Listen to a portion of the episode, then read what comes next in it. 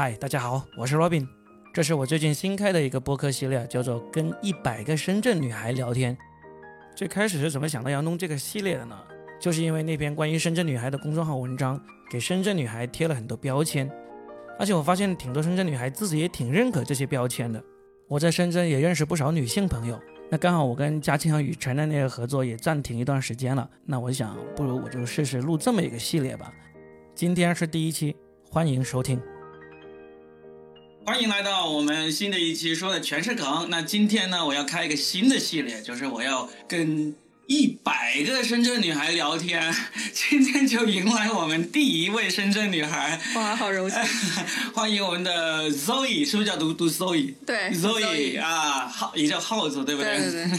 哎，这个名字是怎么来的？这耗子这个叫法，耗子是因为我属鼠，我八四年哎呀，暴露年龄了，我帮你剪掉。没事没事，我因为我属鼠，然后家人就觉得小耗子挺可爱的，然后叫着也比较就好养嘛，然后就叫耗子小名。Zoe 是因为我人生追的第一部美剧叫 Pretender，就伪装者，它好像只出到第四季，它里面就是那个男主特别帅。就是无所不能，然后他在里面唯一喜欢过、真心喜欢过的一个女孩子就叫 Zoe，然后当时就把 Zoe 就作为我自己的英文名字。你究竟是喜欢那个女孩，还是喜欢那个男主？当然喜欢男主啊，就希望他爱我。那行，那我先解释一下，就是为什么说我要呃跟深圳女孩聊天呢？是因为前段时间有一篇公众号也算是火了，对我有看那篇。对，说什么深圳女孩就只想搞钱，搞钱，其他都不是重要的事情，对不对？我就萌发了这个想法，确实因为我这个播客已经做了差不多两百期了，我已经迷茫了。我已经找不到方向了，因为之前跟佳倩和雨辰录了一年嘛，然后结果现在佳倩身体上有些原因，他就暂别了我们这个组合。还会回来的，我觉得他会回来的，因为大家都在怀念他。喜欢他。对对对，都在评论里说什么时候回来啊？还有很多人说取关，没有佳倩我就不听了。所以呢，我我就想了一段时间，我现在想，哎，那我就。讲这个吧，因为我作为一个哈中年大叔，妇女之友，我跟觉得我跟女孩子聊天还是还是比较能够聊得起来的，不会太嗯，对对对对，有点男闺蜜那种感觉。嗯，既然我身在深圳，那深圳是个大城市啊，而且深圳女孩这个标签也这么火，那我想好，我们来讲一讲这个呗，讲讲这个。值得探讨的这个。对对对，那好的选题。那你自己说一说，你觉得你会是这个像一个深圳女孩吗？我。其实你跟我讲的时候，我还真的犹豫了一下。我觉得我不是非典型。首先，我我已经不是一个女孩了吧？已经已经人到中年，但是我其实还蛮欣赏深圳女孩的，因为我在深圳待了超过十年，嗯，刚刚过十年，嗯，然后在这边。嗯，安居乐业，安居乐业啊，只只能叫安居乐业。深圳女孩的梦想就是安居乐业，就说明有房啊。就是我，我算是也不能叫完全踩到了时代红利，只能说相对早一点来到深圳，嗯，然后在这边工作定了之后，就开始想办法能定居下来。然后就同时期跟我一起来到深圳的女孩子，都外地来深圳来打拼的女孩子，基本上也都实现了。呃，起码在这里有一个房子，对，安居乐业吧。嗯，就是呃，我觉得深圳女孩其实给我最大的那个印象、感受或者是标签，就是大家非常务实，就真的会把在这里拥有一个自己落脚的地方作为一个奋斗的目标。然后这十年或者是从来到深圳开始，非常脚踏实地，一点一点的去一砖一瓦的把这个梦想构建起来，这是我最大的感受。就是在这篇公众号总结出来之前。就已经会有这种感受吗？对，因为我其实因为工作的原因，经常去到就是其他城市出差，然后有也有很多朋友啊、同学都散落在全国各大城市里面，就大家其实会有一个比较鲜明的对比，真的不太一样，是吧？就是嗯，它不光是对物质金钱的这种追求，就哪怕你说精神层面的文化上的追求，它也非常务实，嗯，就是。深圳女孩可能就会多转一道弯去想，就是我不管去学什么东西，丰富投资充实自己，她都想的是将来怎么靠这个变现。真的会有。没错，我这段时间不是在鼓励那个脱线员做播客嘛？啊，就好几个女脱线员，嗯，哎，他们也开始做了。呃，基本上他们问的最多的问题都是怎么变现，怎么靠这个赚是吧？钱。是吧？真的是这样。你你说到跟其他城市那个对比不一样，我我就想起来有一个很明显的例子，是最近才发生的，就是我们四月中的时候去北京演出了一周，嗯然后中间呢就有一个北京女孩，跟你的年纪是差不多，她是一个原来是一个记者，然后现在呢、算是自由职业，准备要当作家的那种，她就带我们中间有一天比较有空，她就带我们几个演员出去玩了一天嘛。结果他就带我们玩的都是去嗯什么看海棠花呀，嗯看 看那个什么樱花呀，然后去呃什么寺啊这种，就给我们选择全都是这种，特别灵性的路对，特。别灵性。然后呢，他跟我们讲的话题基本上没有一句是我跟深圳女孩聊天的那种。例如他会说，他说啊，要是你们秋天的时候再来就好了，我就可以带你们去郊外，去那些农村里面去偷柿子。嗯，很诗意。对对对，我就觉得哇，这个好好玩。我说，他说其实柿子很便宜，好像一块钱一斤还是怎么着了，但是这个偷起来特别有意思，就是就是被抓住了就买下来就是了，也没有什么后果。我就觉得这个真的是跟我接触的不太一样。很有情情调、情趣的那种。对，但是在深圳这边就确实是很少会碰到这种说啊，我们周末秋天到了，我们去大梅沙那边杨梅坑去偷杨梅。就大家想的还是享受一下生活，然后去某个酒店来个下午茶，或者是啊去五星酒店过一夜那种，是的，参加个什么红酒局啊，都是有点就是比较追求那种。就有一点点上现实流社会生活现实意义是的，是的。会这样子，对吧？对，因为我也有朋友原来是在深圳工作生活很多年，甚至有人都在这儿买了房子，但是，嗯、就是为了自己事业上有更开阔的视野，或者是更高级的追求，然后又离开深圳去了北京的，去了上海的都有。嗯有一个我有一个朋友，就是嗯，是属于那种非常纯真的一个女孩子，然后也在深圳工作很多年，就是买了房子，然后后来因为工作需要，是是我同事其实，然后工作需要就外派到北京去，然后他就。不可救药的爱上了北京，现在几乎就扎根在北京了。然后我每次去北京跟他聊的时候，嗯、他都会给我很多很新鲜的那个感受。嗯上一次我们见面的时候，他带我去了地坛公园，嗯，然后带我去了一家书店，在一个旧的钟表厂里面的一个呃独立书店，嗯然后跟我讲他在那个书店的感受，讲到我真是浑身起鸡皮疙瘩，就是非常灵性的那种。他说嗯那个书店经常会组织一些活动，就是。呃，老板是一个媒体人，转行去开书店的，嗯然后还学过戏剧导演，然后就直接在他自己的书店里面去排一些话剧，嗯。沉浸式的那种话剧，就像我们这样在逛书店，我们都是这个素人路人，嗯然后突然你身边的人开始表演了，啊然后跟你还有一些互动，直接就把你拉到那个情境里面去，嗯嗯。然后经常还会埋一些梗，然后递给你一本书，翻开里面那个夹的那个页上面有一首诗之类的，就就你说的这个幸运曲奇，对，在深圳女孩看来，这个可能幸运曲奇，就就是这个含义。但是在他们看来，就是非常有诗意的一件事情。就哪怕你过的是非常市井、很日常的生活，只是普通人，但是在北京经常会有这样的地方沙龙聚会，就会把这些普通人、素不相识的人凝聚在一起，让你产生一些灵魂的共鸣。这个可能在深圳就不太容易找到不太容易，真的不。太容易。就是嗯我们说起来，就是不管是不是深圳的女孩，听到我们刚才介绍的这人人啊，可能都会觉得，哎呀，挺有灵性，挺有诗意，但是自己就不会去做。就是我会我会羡慕，或者说我会我会想要体验一下，但是呢，你说让我真的要做这个事情，让我去开书店，我可能会想着怎么开一家连锁书店。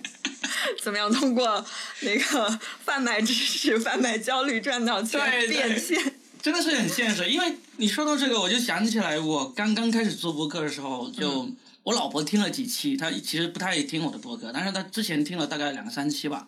她说你们每一期都有谈到钱，每一期都有谈到那个什么东西多少钱，对对对对对，就是就会有这种感觉，对吧？嗯，你像你做那么多期，两百多期播客，然后每一期就经常会请你的朋友过来，就是你自己其实也会有一个大概的总结，就是在深圳不光是女生，包括男生整个，氛围都这样。对啊，就都好像是一个去不掉的一个标签。对对对，是这样子的。我我听人家北方的一些同行做的播客，就很少有出现这种感觉。好，没没关系，我们就开始聊啊。既然那你觉得这是一个呃不是那么典型的深圳女孩，因为我我也也非常认同，因为你是我在深圳认识的唯一一个会自己拍小视频来推荐读书的。我的妈呀！我我最近在深圳参加播客聚会，也认识一个、嗯那个女孩在蛇口，她也在做播客，她就也是在她播客上推荐读书，这是我认识的第二个播。客推荐读书。，对，啊，她的播客推荐读书就有点摘录里面的那个句子来读那样子，就跟你那种不太一样。嗯，所以你那个的话，等会我们放在后面聊一聊，就是因为你也现在也感对做播客感兴趣，对对看看对怎么聊嘛。嗯，那我们还是把我们这个呃采访不叫采访吧，跟深圳女孩聊天这个这个话题继续下去啊。你说我们会不会今天给深圳女孩贴了这个拜金或者是这个标签不是我们贴的都会跳出来抨击我们，太好了，他就抨击就来这里播客来，了 来我的播客来。就火了。对，一个抨击，第二个就来接受采访嘛，跟我聊天嘛，来证实你不是嘛，对吧？或者证实你是嘛，对不对？嗯。那好，那我就问一下，那既然你不是那么典型的一个，那跟大家说一说你在深圳典型的一天，或者说平常的一天是怎么过的？就是你的一年当中可能有、呃一半甚至三呃或至少三分之一的时间吧，可能都差不多是这样子过的。嗯大概会是什么样的一个状态？嗯，我现在就是工作性质的原因，可能出差不像以前那么频繁，就现在也每天按部就班的在上班。嗯然后就以前还开车，我现在我公司搬了家之后，地铁比较方便，因为呃要保持身材，啊每天还是要有一定的这个运动量，所以现在开始换地铁通勤。我还以为说，我还以为说保持着跑步上班。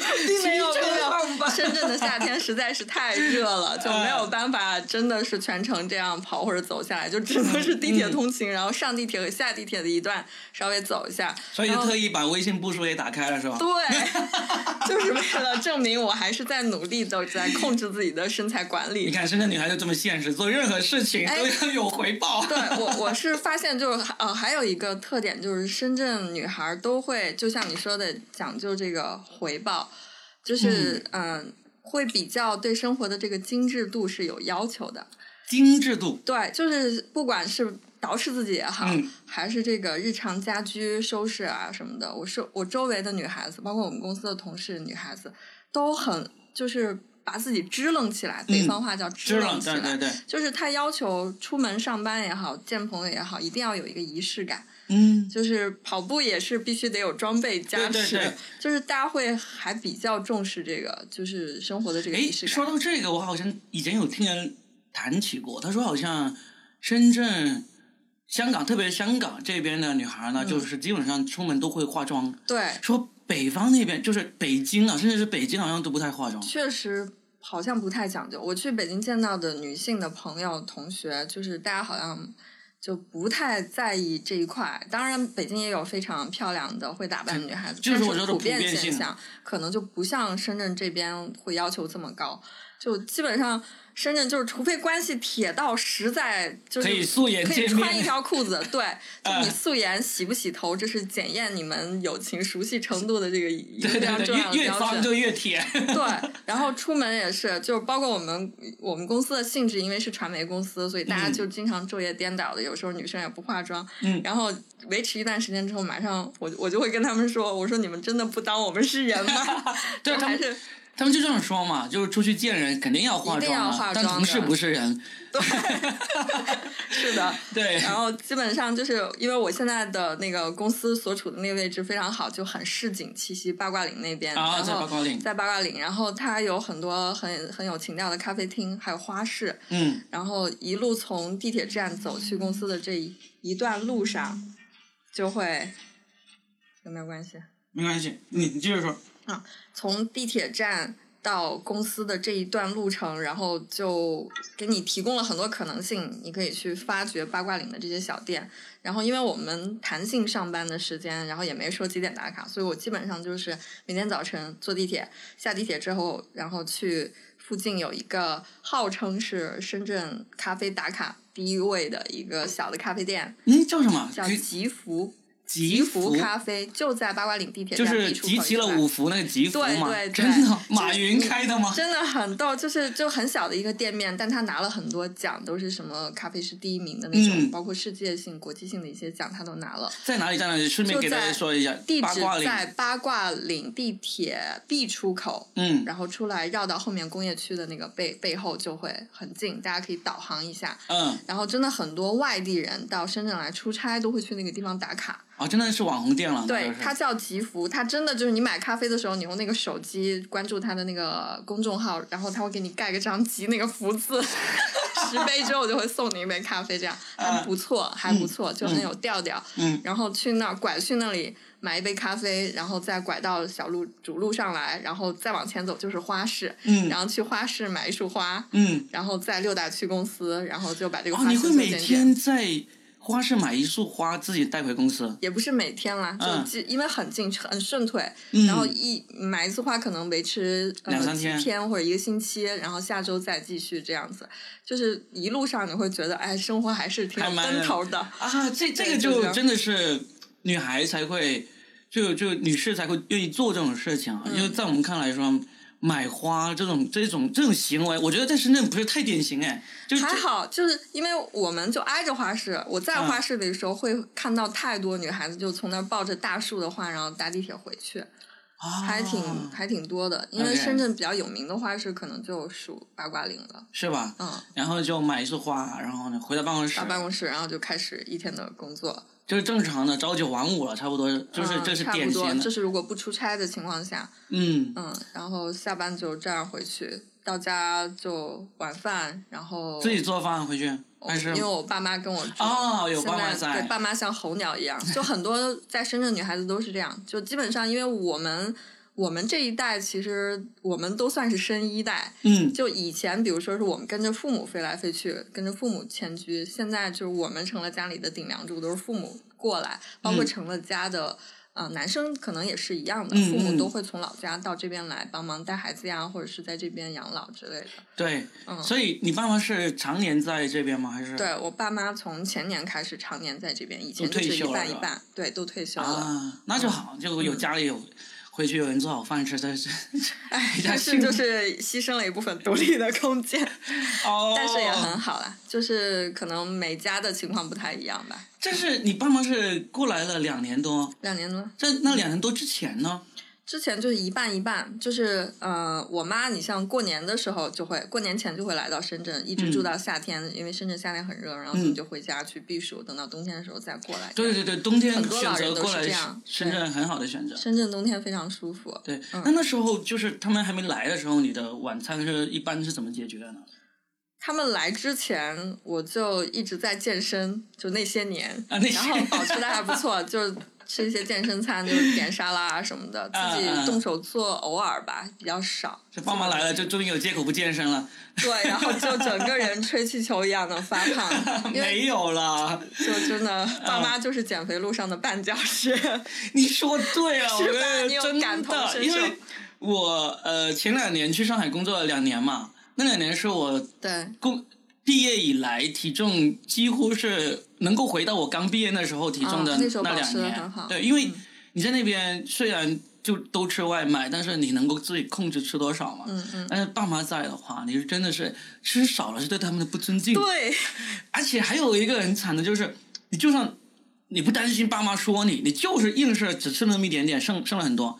有一个事情你也是很很糟心的，就是他们会不忍心浪费食物，然后他们多吃他们多吃，你就不忍心他们多吃，因为你知道老人家要是也不能吃太多。对吃太多的那个危害比我们更大，是的，是的。所以我就觉得对说说对了，爸妈就是减肥路上的绊脚石，这是对的。嗯，我现在强行给他们下 KPI，就是要求他们控制饮食结构，然后帮助我恢复到 他们来之前的那个体重。我这个好像都有，就你能够回家吃饭的人都这样子。你像我跟我岳父岳母，也就是说晚上不要做干饭，做稀 做稀做粥做稀饭，然后呢粥更容易胖，粥粥很容易血糖飙升。没有啊，我要是做白粥啊，就是粗粮粥啊，就不会放那个不要放那些甜的啊，不要放那些其他的那个佐料进去嘛。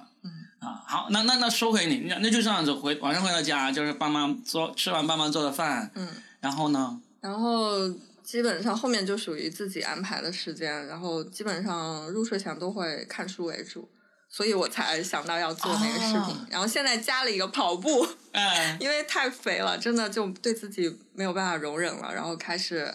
嗯，上周才开始嗯跑了几天，然后每天下楼跑两圈，下楼跑。跑哎四公里左右。那你的社交活动呢？就是除了就是同事，基本上、就是同事之间的应酬也会是有嘛。中、中午可能就一起吃饭了，是不是？嗯，对，就有时候有些朋友约酒局啊什么的，就是没有以前那么多了。以前嗯爸妈不在跟前的时候，你就天天下班就在想说，哎，今天是不是跟谁约一下，或者是找到处找局这种。现在就非常的安逸，就非常开始提前进入老年生活，然后嗯，就偶尔会出去吃，但是也会稍微控制一下这个。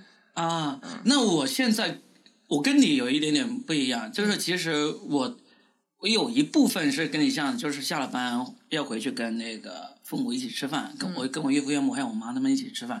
但是呢，我有一点点不一样的，就是我基本上我晚上还要再去再回公司工作。嗯，我吃完饭大概九点左右吧，八九点我就回到公司，然后呢，做到十一点左右、十二点左右就开始约人喝酒。嗯，喝酒也是长胖的一个非常关键对因素，热量太高。对对对，所以，你那你这个醉生梦死啊，每天，怪不得昨天宿醉。真的，我昨天真是今年以来喝的最多的一次酒，我们喝了三个地方，喝啤酒以为主吗。啤酒为主，啤酒，因为我是喜欢喝啤酒，然后其他有人他哎，那我们可以约一下，我也喜欢喝喝啤酒是吧酿，精酿啊。对对对对对我这里办公室对面就有一个路边的小酒馆，很小的一个小酒馆，它就只卖精酿啤酒，就就是你必须要打包走的那种，你在店里面可能顶多就只能坐个五六个人而已。打包的精酿，对你拿拿拿哦拿拿拿拿个个奶茶一样对对对对，拿个塑料杯子那要约一下，下次你早说嘛，早说我今天带上了。你看，你看我这里，你看这里还放着一排酒，看到没有？然后我的冰箱正在路上，应该明天就会到了。我的冰箱道路上，然后里面就会塞好，满。回头我来帮你填满这个酒柜。好啊，太好了。我也很喜欢喝喝精酿、喝酒、喝啤酒。嗯，是吧？嗯，那就所以你你跟朋友喝酒的话，基本上都是周末，不会嗯、也不一定，就是只要有人约我，还是个看一下。如果是我比较喜欢的朋友，或者是喜欢的 随时的。酒吧的话，也还是会去搜手一下的。嗯但主要就是也是聊天。嗯，对我我就喜欢聊天。我我我有一次跟一些比较年轻的的朋友一起喝酒，他们坐下来就说：“哎，这个地方没有那个甩钟啊。”我说：“我说为什么来精酿酒馆要玩甩钟？”他说：“他说没有甩钟很闷很无聊。”我说：“我们不是出来聊天的嘛？为什么要玩甩钟？就是我前两天上周刚去了一个精酿，是在那个车公庙那边，嗯有一家叫生小皮。啊，有点印象，听说过对，，然后也我也是第一次去那里，也是嗯朋友带去，哇，嗯酒好贵，就是。酒好贵是吧？然后喝到了一瓶我我迄今为止喝到的最贵的酒，叫啤酒呃叫什么安什么雷奇呃什么。哎，我忘了名字了，就是一个白瓶的，然后一罐嗯，那种大罐的要三百多块钱一罐，五百毫升，嗯，三百多块钱。对对对，那它的特点在哪里？酒精度很高，原麦浓度很高吗？嗯麦芽浓度会麦芽浓度高高一点，对，高到超过二十那种？没有没有没有，那倒没有，那也太贵了吧？吧，反正挺贵的，然后稍微有点涩的口感。那哦，它就是所谓的那种什么，可能是嗯过桶啊什么的。哎，我不知道，反正我之前我听有一个播客节目，节目叫做呃杯弓蛇影。啊，我有听那个，是吧？是吧他们也有嗯介绍，就是为什么会有一些精酿会那么贵，嗯就是因为它真的是用了很奇特的那个制作制作方法，那个量产也不高，嗯所以呢就会贵对，啊。行啊，我觉得我们后面可以再录一期专门聊喝酒了。可以两个酒鬼。啊，今天还是集中在你身上哈，所以呢，就基本上这就是你在深圳的典型的一天的生活了，嗯，日常基本还。还挺中年人的。非常中年人，现在就特别注重养生，投资自己。投资的，对对对，这个很好。嗯好，那我们进入下一个问题，我就觉得你会一直在深圳待下去吗？你会？应该会吧，房子都买了，我都准备在这里养老了。所以你自己就理想的就是以后会呃，就是可以选择让你去居住的一个地方，你，你也会选择深圳吗？地球上的任何地不方吗？不能不能不能不能说地球上的任何地方那就扯了，肯定 肯定这个答案，呃我们可以后面我们可以讨论一下，我们先讨论国内，先讨论国内。嗯，国内如果说，但是你要有现实的基础，你你不能说突然就财务自由了，想去哪个城市就哪个城市，你得要考虑你现实情况。嗯，我就站在我自己的角度来讲，就是国内，反正我我最适应的城市起码是深圳。嗯，如果就是排除了深圳之外再看，我会比较喜欢成都。你自己会有现实的能在成都去工作生活的这个理由，或者我觉得应该是可以的。就是我反正做传媒这个行业，然后我觉得成都还是比较适合搞创作、有生活，主要是。而且就算比如说做自媒体或者是开影视公司的话，应该在成都也是能活得下去的。嗯，他想他现在不是也在不断的在。嗯，就是吸引一些外部的投资或者人才在那里安家落户，然后很多那种嗯叫什么中国西部的总部那些跨国公司，嗯，都有在成都有设点，嗯嗯，然后我也有朋友在那边生活，活得很好，就所以你会喜欢成都？它开放性、包容性其实也跟北上广深没有太大的差距，嗯，现在也挺国际化的，对，嗯，成都还挺好，嗯，主要是有火锅吃，东西太好吃了。好，那不那么现实的那个那个想法呢，就随便选，财务自由，换一个地方，全世界还是全世界，呃，全世界，我我特别喜欢爱尔兰，爱尔兰，对，哦，你好像在爱尔兰有过一次长距离飙车的经历，是不是？就我去自驾，我上次在佳倩的节目里面也聊过去爱尔兰，我非常喜欢，就目前为止，在我到过的所有的地球上的这些国家里面，爱尔兰是我最喜欢的地方，是吧？你去过很多国家。我大概走过二十来个左右，嗯，然后也不算特别多，就基本上我去旅行的主要的方式就是自驾，嗯，然后我觉得自驾可以比较方便自由，而且可以深入到当地去。然后爱尔兰是我感觉自驾体验最好，然后民风最淳朴。然后东西吃东西的口味跟我们还是相对比较接近的一个地方，而且爱尔兰人特别喜欢喝啤酒。对，又被你抓到了重点。对我非常喜欢那个 Guinness，非常好喝，是吧？嗯，对，嗯，那就真的是我们我没有去过爱尔兰，但是我自己之前有想过，就是也要移民啊，出国去啊那种，但是我觉得。现在年纪越大，我就越越大越害怕这种这种出去重新适应一个地方这种事情。嗯，所以呢，我可能已经完全断了这种出去移民了。就就是有条件，就算有条件，可能也不会去。就是好害怕从头来一次啊！对，就是你很多中年人的困，就是就是钱，就算你钱不用担心的话，还有还是有很多东西就不担心钱，但是你的朋友啊、社交圈啊，我觉得。旅游可以，甚至是短期的居住一段时间可以，那可能还是会还是会留在这个留在这个自己熟悉的那个城市城市。我们可能到了这个年纪，就是包袱会比较重，你还要考虑很多现实的问题，老人怎么办？就很多人移民可能都是从为了下一代考虑教育环境这些资源等等方面。但如果就真的从自己内心的角度来讲，你融入当地的主流社会其实挺难的，确实门槛比较高。是的，不想动。嗯，就在深圳待着吧，挺好的。都挺喜欢深圳，我是特别喜欢深圳的一个人。你来深圳有多久了？二十多年了，我两两千年毕业，然后就一直在深圳，中间有。离开深圳去福建工作了一段一年半，然后呢又回广州工作了一年，就算是有两年半的时间，不是长期在深圳的哦，还有两年在上海。在上海，对，就是，但是就算这种的话，也会几乎每个月回来一到两次这样。你相当于已经扎根了，然后再去上海漂了一下。对对对对对，互漂了一下，然后你说去。福建福漂也算吧，广州也算了，广漂也算了，就没有去北京漂过。嗯，好，那你喜欢爱尔兰？那好，这些基本的问题问完了，好，进入我们重点问题了。分享一下感情故事。我 我没有什么 分享。因为因为其实刚才我我有认真听播客的，听我们这个节目的听众，可能听到这里就就说：“哎，那谈恋爱呢？感情呢？”所以你现在状状况单身状态，至今单身。对，是不想找吗？没有没有合适，你是不是有征婚环节？然后可以通过节目来帮我？可以呀，是可以呀，当然可以啊。征婚交友，对，嗯嗯，当然可以啊。就挺难找的，我觉得深圳像。不光是深圳啊，就嗯北上广深这几个城市，我觉得好像这个都是个社会结构性的问题。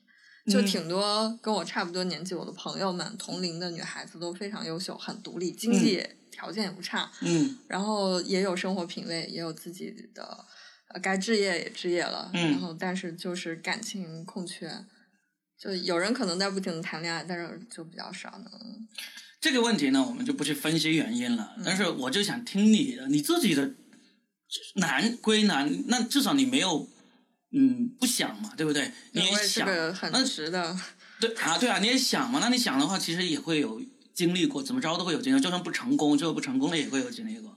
有就没有？这么八卦。对对对，有没有 有没有可以拿出来分享？其实我觉得这个是播客呢，就是之前我经常会引用那个柯南，就是那个柯南脱口秀主持人、柯南说的一句话，他说他现在也做播客，别人来劝他做播客的时候，他说我为什么要做播客？我有这个我的电视节目，我在油管上有那么多粉丝，有个频道，我干嘛还要做播客？嗯但是他试了一次之后，他就一发不可收拾，他就每周更新一次。来做这个这个播客，因为播客有一个很重要的原因，就是能够让人去分享一些你在镜头前对不太不也不叫不敢，而是不会那么敞开分享的一些故事。镜头还是有那个压迫感，对，还是有这个压迫感。对，你是做视频工作，你自己最清楚了。对着镜头，一端着就没法讲心里话了。对啊，他说他当时那个柯南就采访那个呃《老友记》里面演菲比的那个演员嘛，嗯他说啊来来来上我的播客，那个菲比说啊不用不用化妆，不用换衣服，不用做头发，行，等我十分钟，马上就来没有。这个压力，对对对对，他就来了。声音出镜就好。是的，所以呢，你的感情故事呢？嗯，言归正传。对啊，啊，就反正肯定是每一段都失败了，所以才导致有没有单身嘛？我们来分析一下失败的原因哎呀，我我我我觉得可能大部分失败原因都在我，啊？为什么呢？就是我是那种外表看起来比较独立一点，但是内心就非常恋爱脑的一个人，就所以可能就谈恋爱的时候就始终没有在感情里面有太成熟或者是比较成长的这个表现。恋爱脑这么普遍的，这是我今年遇到的这是我今年遇到的第三个恋爱脑了。是吗？真的，前两个都把我害得够呛，不是跟我谈恋爱啊，而是因为，而是因为他们因为恋爱脑而影响工作，你知道吗？是你的同事吗？第一个是本来我们要招进来当合伙人的，我们啊要在深圳成立一个新的公司，然后做那个，呃，就是线下脱口秀演出啊这一块。嗯就是我跟上海的 Storm，嗯啊、就我们俩也算是脱口秀里面比较资深的人了。嗯嗯然后呢，我们要再找一个运营的，就是负责整个深圳的这边的运营的人。然后呢，就找了一个女孩儿，就这个女孩就各方面我们认为都很棒，很不错。结果她就忽然间在快要来的时候呢，就失恋了。哇，致命打击！结果就再也找不到他，你知道吗？就就后来也找回来了，就就以为他是他是干嘛了被人绑架了还是干嘛了？他就说消失失恋了我当时我跟我跟 Stone 都一脸懵了，说 Oh my God，你也你年纪也不小了，怎么还会因为这个事情？这个跟年纪，或者说跟你的这个什么学识、教育程度、经历这些，好像我在我身上看来是好像没有必然联系的，就是你不太容易控制得了。对吧？来，我们不说别人的故事，我们就说说你的恋爱脑故事。说，哎，就很这真的我觉得有人也会喜欢这种恋爱脑，因为如果他本身他也是恋爱脑的话，其实对对，对重要的是两个人，就是你你的表现他接受，他嗯能够欣赏到你的这一点，对这一点很难得。对啊，那你概率太低了。你你之前你之前有没有这种恋？我真的很想听这种关于恋爱脑这我就事。就是，其实我觉得每一个人，他可能也不是说一贯就是完全是一种表现，他跟不同的人在一起，在不同的感情的状态里面，可能也会表现出不一样的样子。我就是我，我如果真的碰到那个自己特别特别喜欢的人，我是那种就是因为我天蝎座，天蝎座的恋爱脑，就是！就就很极端的那种，嗯嗯就是嗯我跟其他星座嗯、呃谈恋爱的时候，就是这比较正常的那种恋爱的那个状态的时候，嗯非常理性，嗯然后就是有的时候也会失控抓狂，但是情绪化，但是也会自己想办法努力去调节，相对来说理性稍微多一点。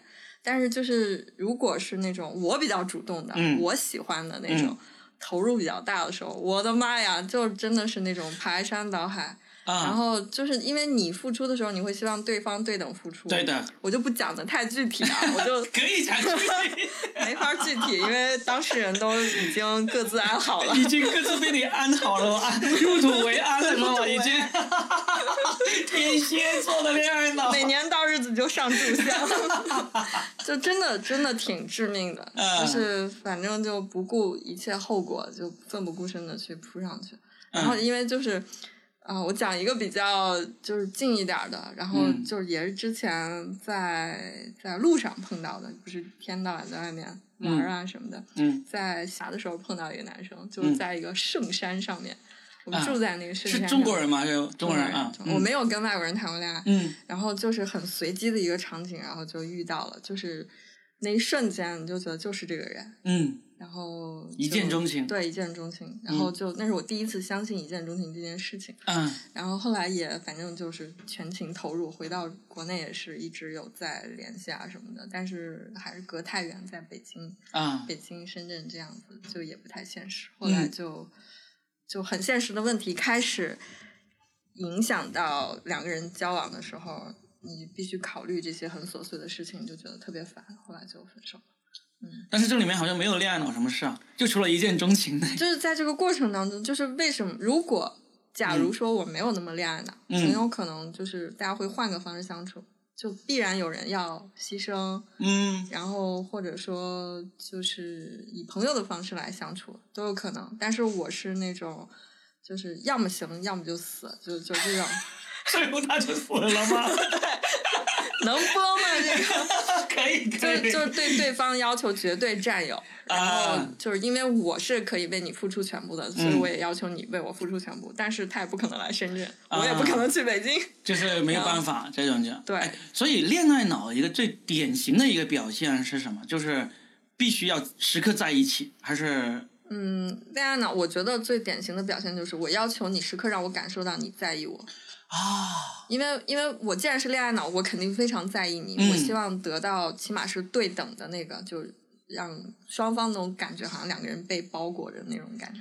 就是会有那种具体，例如说一天要给我发多少次微信什么之类，会有这种具体。那倒没有，不至于但是是他可以通过很多方式能让你感受到他强烈的爱着你这件事情，，我明白。然后你也会很享受，然后同样你也会用这种方式去回报给他。嗯，就除非真对方也是恋爱脑，就像你说的很嗯对，就是必须必须气味相投，才可能步调一致。我举个例子，就算他今天要开一个八小时封闭不能开手机的会，嗯，他只有八小时联系不到你，但是呢，他必须要在开会前告诉你，对对不对？我是绝对不接受我联系不到这个人的，对我消失我真的会疯。我觉得我嗯开会前必须要告诉你，我有八个小时不能回接看手机，嗯然后更重要的是，八个小时开完会之后，开机第一件事情要跟你汇报。对，free 了，可以，嗯这样就会觉得很安心，就是对，而不是说你去调查他，你去疯狂的骚扰他，而是他主动把这些东西报备给你，你完全都不用让自己做到那种好像降了很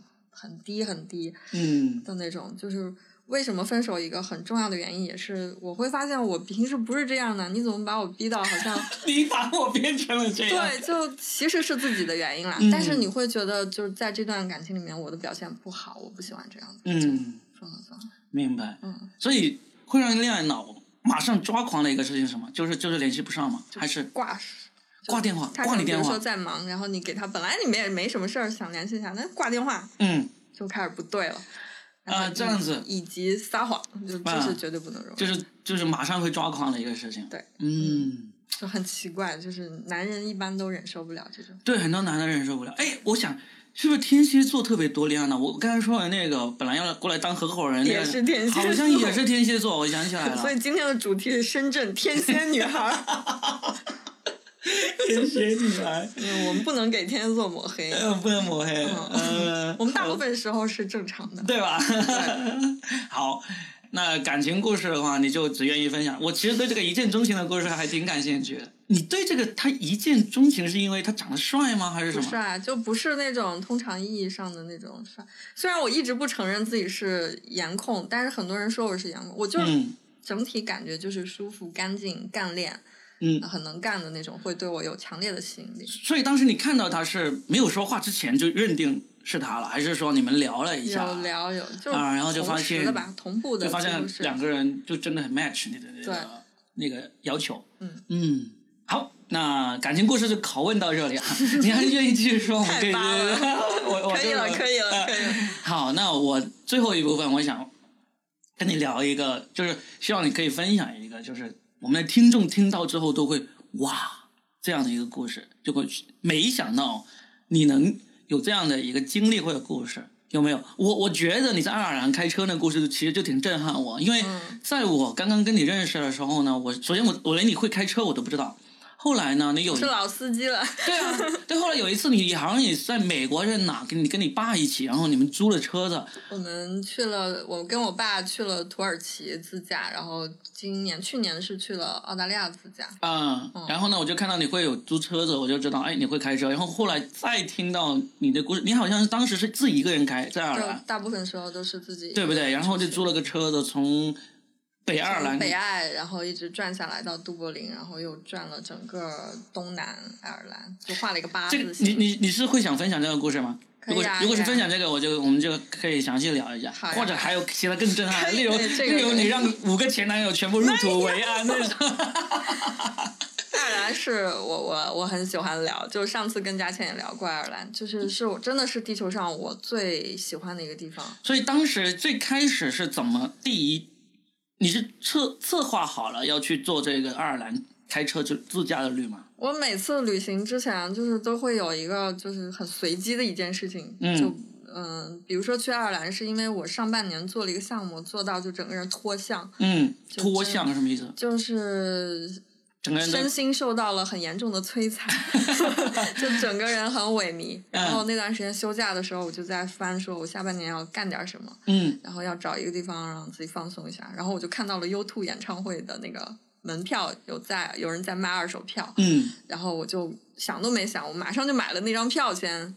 在哪里开演唱会？在在爱尔兰。都柏林。啊它，OK，是世界巡演，然后首发是在都柏林，嗯。然后我就立马就买了那个演唱会的票，嗯。然后围绕那场演唱会开始计划我在整个爱尔兰的一个旅行，OK，然后就计划了一下，因为我不想说一去一落地就先去看演唱会，也不想最后再看演唱会，嗯。所以就是演唱会的时间是定好的，我就前后各策划了计划了一下，嗯。前面就去了北爱，然后后面看完演唱会从都柏林出发，然后又把爱尔兰逛逛了一个大概吧，嗯。然，后走了大概不到两千公里。爱尔兰租车很方便，你所以你当时是直直飞爱尔兰，还是说先到哪里？我是当时香港还比较方便去，嗯对的。所以从香港直接直飞到爱尔兰，是二零一八年的时候？二零一八年下半年年的时候对，然后就还挺震撼的，因为它真的很多就完全超出我之前的各种旅行经验，给了我很多惊喜。嗯，嗯，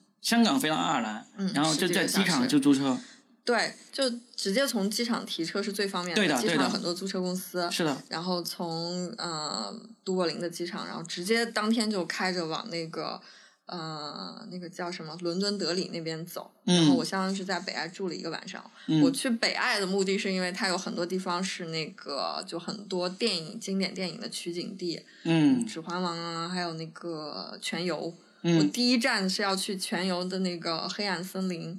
嗯，去了吗？去到门口，然后外面就开始狂风大作，然后就看到就还有人在 hiking，就穿的装备很齐全，就年纪很大中年人，嗯然后准备进山，然后我就完全没有任何准备，然后开那个车车都在晃，我就只能在那个门口一个小咖啡馆里面喝了一杯热咖啡，垫了垫，然后放弃进山的那个，然后就从那儿又开始继续往北边走，去了那个巨人之路。巨人之路它的那个嗯，就是像海边，像那个台阶一样六六边形的那个棱柱，嗯然后一直通到海里面去，就像一条巨人之路一样，是北爱的很著名的神话故事，就非常壮观。然后去的那天就是风特别大，因为我十一月份就整个那个狂风大作，这人人都要不停的往后靠，那个安全员一直在让人往后嗯靠，很危险，但是很好壮观啊！看到那里就是因为坐了一宿飞机，到那儿早上六点钟又开了半天的车，我整个哦，人本来是就你半天时间就去到这个巨人之路了。啊，对，很快，嗯其实就可以开过去。嗯整个人处于那种飘摇的那个状态，但是看到那个凛冽的海风打过来，一下就清醒了。啊，嗯，然后去了伦敦、德里呀、什嗯么的，，伦敦德里是不是那北个爱的一个，地方？不是英国那个英格兰那个伦敦它啊？叫伦敦德里。嗯然后那个地方之所以要去，就是因为，嗯、t 有一首歌叫《Bloody Sunday》，其嗯实就是讲的当时英国殖民北爱的时候，在那里引发了非常严重的流血冲突。啊，然后那个地方就去参，我去那儿参加了一个叫什么 Walk Tour，就是有一个志愿者导游带着你嗯。把他们当时游行的路线走一遍，啊，就其实还是挺，就你现在看到都是很日常的居民生活的地方，但是嗯。当年都是流血牺牲事件发生的场景，这些都是你去之前就做好攻略，要去看这，至少是要去就大概知道，啊就是很多东西都是到当地之后才就细细的去了解，听他们讲了之后才知道的。但是你刚才你你有说到你在呃那个巨人之路那里有安全员，然后呢到了这个伦敦德里有这个当地的导游，这些是你是到了到了之后，到了之后才才找的，对。啊，我我做攻略其实是做一半儿，就我计划主要是计划行程，知道有这个地方，知道有，然后就是知道我为什么要去。至于嗯去了之后能收获多少东西，那就很随机了。对对对对，嗯，做攻略一般就做到这个程度，我觉得 OK 了，不然嗯会丧失很多现场的那个乐趣。是的，嗯所以你在这个驱车的这个过程中有遇到什么危险的事情吗？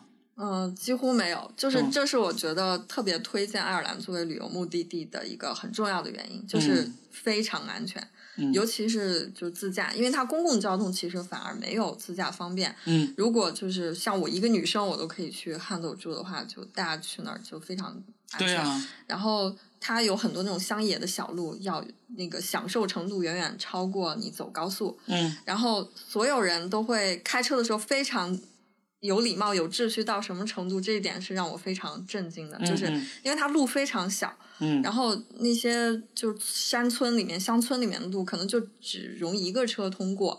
但是你如果对向有车的话，你就得想办法避让。对的，然后，如果就是嗯，你发现对向有车过来，嗯对方也会同时发现你，然后大家马上会找到离自己最近的、比较宽的地方停下来，让对方先过，对的，然后谁也不过，僵持，然后就会比如说。僵持在对，就会僵持在那里，然后对方就会打一下那个双闪，打一下灯，嗯然后示意你先过吧。你想说啊嗯，那好吧，那我就先过，这也是礼貌的一种。客人嘛对对对，嗯然后就过。你只要离那个车比较靠近的时候，他就会向你微笑，跟你在车里打招呼，然后那个感觉非常嗯非常好，这种感觉就完全不像说隔着两个两块玻璃，嗯而是两个人真的像面对面，像一个朋友这样打个招呼，对的，就是对的。体验非常好。我觉得这种，特别是我们在中国开车的人，要特别要学一下了。嗯，真的是你，像我们现在在深圳有强强行要求要让礼让行人嘛，对对对，但是我我肯定会让，但是呢，有时候我会让，我会面无表情。嗯，面无表情呢，有时候有些人他行人他会让我先过，我就会不耐烦的说，嗯、就挥挥手让他们先过，就是这种这种真的是很难，这种涵养没那么容易学过来的，我觉得。但是有时候，比如说我我开车的时候碰到路人，他呃，就我我停车让他先过了，然后嗯。有一些嗯、就是他会跟你打个招呼，嗯嗯，就这种，你一下就觉得啊，我也应该跟他回，就别人领会了你这个好意，然后同时也给你回报的这种微笑，你就会觉得很舒服。是。是嗯，是。尤其有一些小朋友，还有嗯。一些就比较年轻的也会这样子，我现在发现小朋友把车让人很理所当然，就是？他们完全不管，嗯就是他们他他都不一边聊，看你看都不看你，他知道你一定会让他。真的，我就心里面想，好我忍，就只能这样。就这种，其实应该从很小的时候，整个环境就应该大家互相教育。需要时间，我觉得。需要时间，不管是小孩还是成年人都需要时间。嗯，啊，那所以就就爱尔兰就走了一圈，有大概算了最终开了多少里里程吗？一千七八的样子，大概1700其实不算多。爱尔兰它大小跟重庆差不多，嗯然后啊，才跟重庆差不多，对它真的很小。这么小你，像我每天计划也没有开很久，我就走嗯小路，一天差不多开个两三百公里，哦，就到下一站，然后住民宿，就相当于是你每天开两三个小时、三四个小两时。三百公里，重庆哪有两三百公里？你是绕着这样走嘛？就是不停的在转弯什么的。重庆周长也没有两三百公里吧？我说的重庆是大的那个重庆，包括周围县市这些应该都算进去。你为什么会拿重庆这个这个范围来来来。其实也不是我我拿它来比，就是当时我做攻略的时候，有人说爱尔兰的国土面积就跟重庆的那个行政区划那个面积差不多啊、哦这样就比较有一个就是形象的一个想象。啊，然后这样对，嗯然后很多地方值得去，因为它爱尔兰整个从南到北，从东到西，它是等于是孤悬在英国在在欧洲之外的一个绿岛。嗯然后它的那个就是地貌的变化、气候的变化其实非常明显。嗯然后有一条非常经典的路线，就是在那个大西洋那边，就爱尔兰的整个岛的西边，叫野性大西洋之路。嗯然后就是什么悬崖那种拍漠河悬崖，最经典就是拍《哈利波特》坐骑着扫帚飞的那个悬崖，非常壮观。就是在那里拍的。对，然后还有在南边有我走了那个凯里之环，它嗯就是一边一块沿着海的一个那个公路，就真的是没有人，然后那个路一边是那种岩石堆，然后另外一边就是广阔的海面，然后嗯风又很大。就可能那个夏天去的时候会比较好，秋冬确实比较冷，风比较大，但是没有人。嗯然后我那天走凯里之环的时候，穿过那个基拉尼国家公园，风雨飘摇，就整个车晃到不行，那么大的风，我就一直在那个我在录视频，我当时一边 开一边说。开车一边录视频。对，我想说，老天爷，你眷顾我一下，我一个女生，然后自己一个人孤苦伶 仃，啊风雨飘摇，开这个车，能不能给我个好一点的天气啊？嗯我马上开那个凯里之环，它还有一些难度，就是路况可能没有那么好，然后加上海边风又大，可能就不太稳定。我心里一直在打鼓，就一直在祈祷，就是如果你真的眷顾我的话，就给我一个好天气吧。嗯结果从那个国家公园一出来，一一开到沿海的地方，整个天豁然开朗，风也停了，雨也停了。然后远处你就看有一束阳光打破那个云层，直接照在那个海面上，离很远，就像一束圣光一样。然后我停下车就一直在那儿感恩，我说你对我实在太够意思了。所以就都拍下来了。对，就很很激动那个时候。老天眷顾你啊，让你拍这么多不同的这个景色，不挺好吗？嗯，非常好。对然后不对？那个风雨拍出来应该也挺挺吓人的，应该。我是在那个车的那个手机架上对着自哦己在那应该拍拍不出来，那应该对拍不出来。就啊反正就个人的体验，嗯那个感觉会就不停在起鸡皮疙瘩。哎，你租的是什么车？我就我我在北爱的时候先租了一个车，租的是那个 CHR，嗯就是 C H 啊本本田吗本？田本田的一个就是油电混合的，现在国内好像也有了，嗯很好开那个车，嗯然后也很省油。然后南边就好像是一个丰田的一个什么车，就是那种啊两厢，都都日本车，对，那边在很多，啊，对，日本车特别就多故故障率低，然后油对，真的很耐开。对，很耐开，真嗯，的是。然后又轻巧，车嗯又比较，反正自己开的就觉得租车公司应该是比较喜欢日本车。对，真的还不错。嗯，那哎，我问一个问题，就是因为在现在不知道是电影还是怎么样，给给我们一个刻板印象，就是说那个老外对亚洲女孩是特别感兴趣的。所以呢，你想，你一个亚洲女孩，一个娇小的亚洲女孩，然后呢，你还开车，还开的那么稳，我也不娇小，我 你很娇小的就，就是对相对于爱尔兰来人来说，你特别娇小了。然后你就开着一个车子，还开的那么稳，会不会特别增加这种亚洲女孩在在他们心目中的魅力？有没有这种人过来夸你啊，甚至搭讪 聊两句的？并没有并没有吗？因为嗯，就会碰到很多很好玩的朋友，就是嗯有时候会遇见一些人聊。但是我真的就我好像是艳遇绝缘体，我从来没有碰到什么大家都看出来种这是一个外国帅哥来跟我搭讪。因为我我出去的时候会把自己就是搞得很中性，嗯，就是可能会 他们会觉得奇怪，嗯他们他们本身可能就对这种中性的亚洲女生可能会有距离感，但嗯。是真的会碰到很好玩的人。我就开完那个凯里之环之后，去到一个民宿里面，在一个农场里面，嗯。就有一个段子特别逗，嗯嗯，就是我之前有看一个爱尔兰的呃回来的一个脱口秀的一个女孩叫王小天小王，啊，对对对，对我有经常看她那个段子，因为在爱尔兰确实你可以看到很多农场，很多羊，然后那些羊身上不是都有颜色色块儿什么的。对的，我还以为那是谁家的羊，你就做一个记号，就意思是我的。然后不是吗不是，我是看了就是那个王小天儿他的那个一个是他的解说还是短视频，然后他才把这个问题说清楚。就是他们会给公羊的胸前上颜色。如果那个母羊的屁股上出现了某种颜色的色块，说明它去开房了。哦，就说明它有可能会怀孕，而且怀的是谁家的种。哦，还是这个原因啊？对我看到那个我就整个震惊了，因为一路上你都没法正视那些身上有色块的羊。真的，前前段时间网上有流传一张图，也就是这种羊，爱尔兰的羊，嗯也是也是那个屁股上有色块的，对，就刚好那张图呢是一个蓝色的那个色块，就是那个那只那只那几几头羊都是蓝色的色块，然后旁边就站着一个男人，他全身上下都是蓝色的颜色，我就 内涵了，内涵了哦，原来这个意思。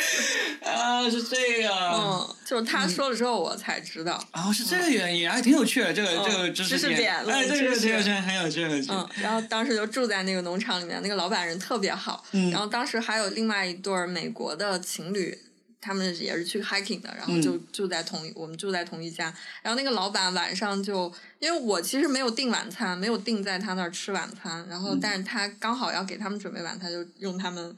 农场的猪肉和羊肉招待了，连我一块儿招待了，也没有嗯收我的钱。嗯然后晚上吃完饭就带我们出去去酒吧，那个小镇叫丁格尔，然后我们一晚上刷了五间酒吧，就大家轮流做东，嗯每间酒吧都喝一杯啤酒，就 whisky 什么的都可以尝试。爱尔兰 whisky 也很有名，嗯我就以喝那个 Guinness 健力士为主。嗯五杯之后就断片儿了，不记得怎么回的家。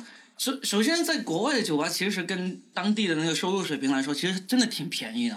就五欧，五欧一杯酒。就跟我们其实我有我有时候有一种错觉，就是在国外去酒吧喝酒的那个那个消费程度，跟我们现在去便利店买啤酒啊那个差不多那种感对对觉，对，很日常的。对，很日。常的。所以呢，就他们就喝酒能够喝的很多嘛，嗯，喝的很多，然后呢。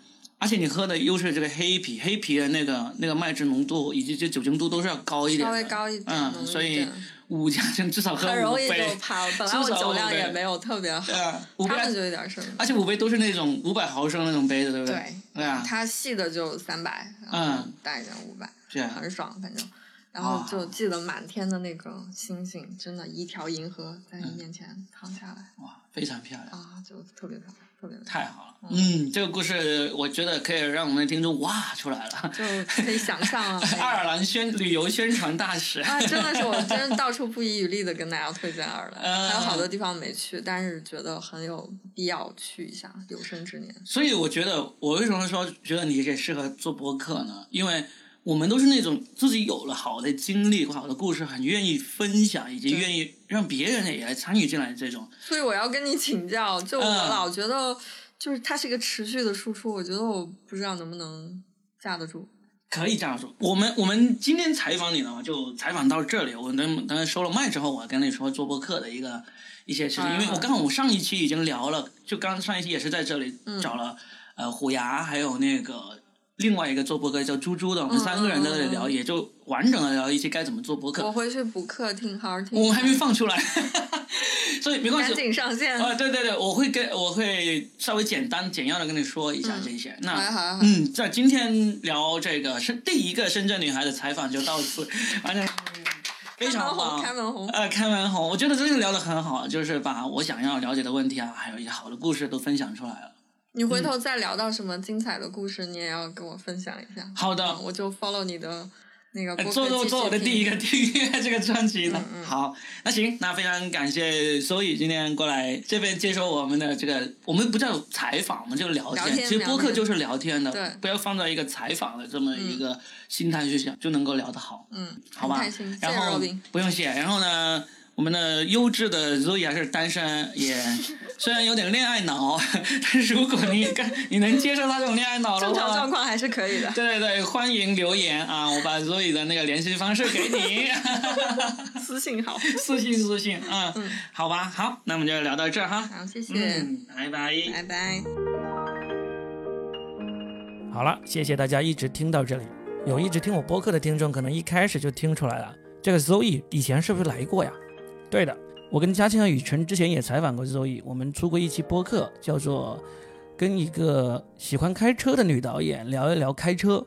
当时主要聊的是 Zoe 的工作，所以这一期我跟 Zoe 聊的基本上没有太多关于工作的内容。如果你对他的那个工作内容也感兴趣的话，可以去回听我们之前的某一期播客，是在二零二零年八月上线的那一期。我希望我这个系列呢，真的能够一直做下去。如果你有好听的故事，如果你愿意在麦克风前面敞开心扉，跟大家分享你的故事，欢迎来联系我。我是 Robin，一个在深圳的脱口秀演员。我的录音地点在科学馆，交通非常的便利，随时欢迎你来坐一坐，跟我聊一聊你的有趣故事。